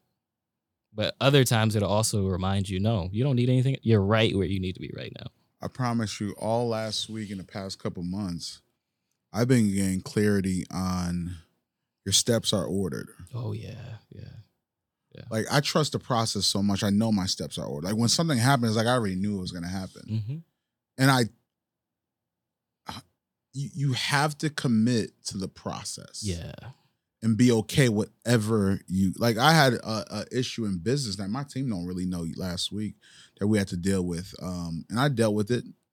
You know, it was a big financial dealing Mm-hmm. um, that I wasn't prepared for, but I was. Mm-hmm. The moment that got taken away, five times activated. Yeah. I was like, what the fuck? But that chunk that I had to learn yeah. change podcast space plus business model. Mm. Mm-hmm. So I'm like, shit, you got me again, God. Like, why, why you keep on tricking me like this? Like, and and it's just trusting the process. But I want to, I want to put something in the universe, and it's now between us. It's not public yet. My yeah, goal is yeah, to yeah. make it take care of it before I get or edit this whole thing out. I really want to find out how we could build a partnership in creating a podcast on. Damn, I had the title when you said it. Your story is. oh, the most important, the most powerful. It was something based on storytelling, and I, I don't know how it could come together. I don't know if it's telling other people's story, or if it's a a podcast of you telling your story. Mm, but in video form because I think people. I don't know yet. mhm. Uh, you said, and I just had it, but I know God will give it back to me. yeah, Um, but I have the tools, yeah, and you have the tools. yeah, yeah. But I truly believe your storytelling is going to open up doors that nothing else have ever opened for you hmm because it's an art form for you. yeah, no doubt. I know people will sit and watch your storytelling, like because I'm, Yeah. I'm part of this interview Right, and I was right, right, watching yeah, it Yeah, while I was having a conversation with yeah, you. yeah, yeah, yeah. So if you're doing it or not, but I want to be part of it. Um, Listen, we'll make it happen. I um, I don't know. It was I'm up when I re when I watch this when we're editing it out. I'm gonna find out what it is and I'm gonna speak with you about it. We're gonna have lunch on that meeting. Yeah. I truly believe because I know where podcast is clearly going, mhm. video podcasting especially. And I truly believe there's something about a piece that you said that locked in. I was like, this is a show. Mm, And I think you're the most important part of it because of your skill in storytelling. mhm. And I believe that will earn another capacity. Like we can't even count yeah, because we know where the plan is going. And just having it prepared, I can't unsee Gillie and Wallo hundred million dollar deal. I say this all the time. yeah. I saw, I saw that. I, I saw can't that, unsee. Yeah. How could you unsee it? Yeah, yeah, yeah, yeah. These yeah. brothers, three years, hundred million dollar deal, Mhm. and uh, your storytelling hits different. Yeah. And Well, I appreciate that. I um, again, it's just continuing to be a good steward of it. Um, oh, I can't wait to watch this again to find out what it was. no, it's it's the Bible uh, says your gift will make room for you, right? And you had asked me a question. I don't know if I ever answered it. But you asked me like this wasn't always about money for me. It still isn't really, but I uh, I truly try to lean on. I lean on if I do my part, God will do His part, right? And I just I understand over and over. You did it come to you? Is that why you made that face? It came to you? No, that was another one. I think I just created something else in my head. but keep going. the more you master your craft is just again i'm not and, and i don't want to give off the impression that all of this is easy or anything like that or it had or it has been easy It has, you haven't given me that at it- all. it's uh it has been a you took a bus to Washington. I don't know what you're talking about. It was easy. Nobody believes it was easy. Jude, you're the only one that could. You took a bus to watch. At that point, everybody knew this guy's crazy. You know, but I leave, leave, leave us out with um, you know, how they could follow you, how to get back, you know, to learn more about you. yeah Of course, we'll be doing something soon. yes But leave them with all that, please. uh best place to connect with me is on our website judecharles.co um that's where you can find out everything there's the book i have a journal story bank journal um the other podcasts if you want to listen to other podcasts that i've been featured on judecharles.co that's that houses everything. Anything next that need to be prepared for? the private equity company. I don't know when i haven't like created the plan as to when i'll start it but so what reginald f. Lewis did specifically was leveraged buyouts. He would buy companies and sell it right? Um, Mhm. buy companies grow them and sell it. Uh, i'm still learning that process but that's what's next. It's it's i give you the bigger vision towards that. I would like to do leadership trainings around storytelling right? The leveraged buyouts and running this private equity company is just a way to make money. But when i buy these companies it's training up the leadership team the executive team with these leadership retreats. Um Off camera, I can't wait to talk to you about something. but but uh so that's what's next that's the that's the big plan that's what i'm going into next that i'm preparing for i'm still doing video production now um still ha- i have two big projects that's wrapping up this year at the end of this year um but yeah that's that's just what's next right now Well, my brother. I needed this. I'm sorry. I didn't care what they got, but I needed this conversation. Yeah. Um, a lot more to come. I feel good. This this gave me a lot, and hopefully, uh, I know it gave her. Not even hopefully, I know you gave big value. Mhm. See you next time, brother. Thank you. Peace.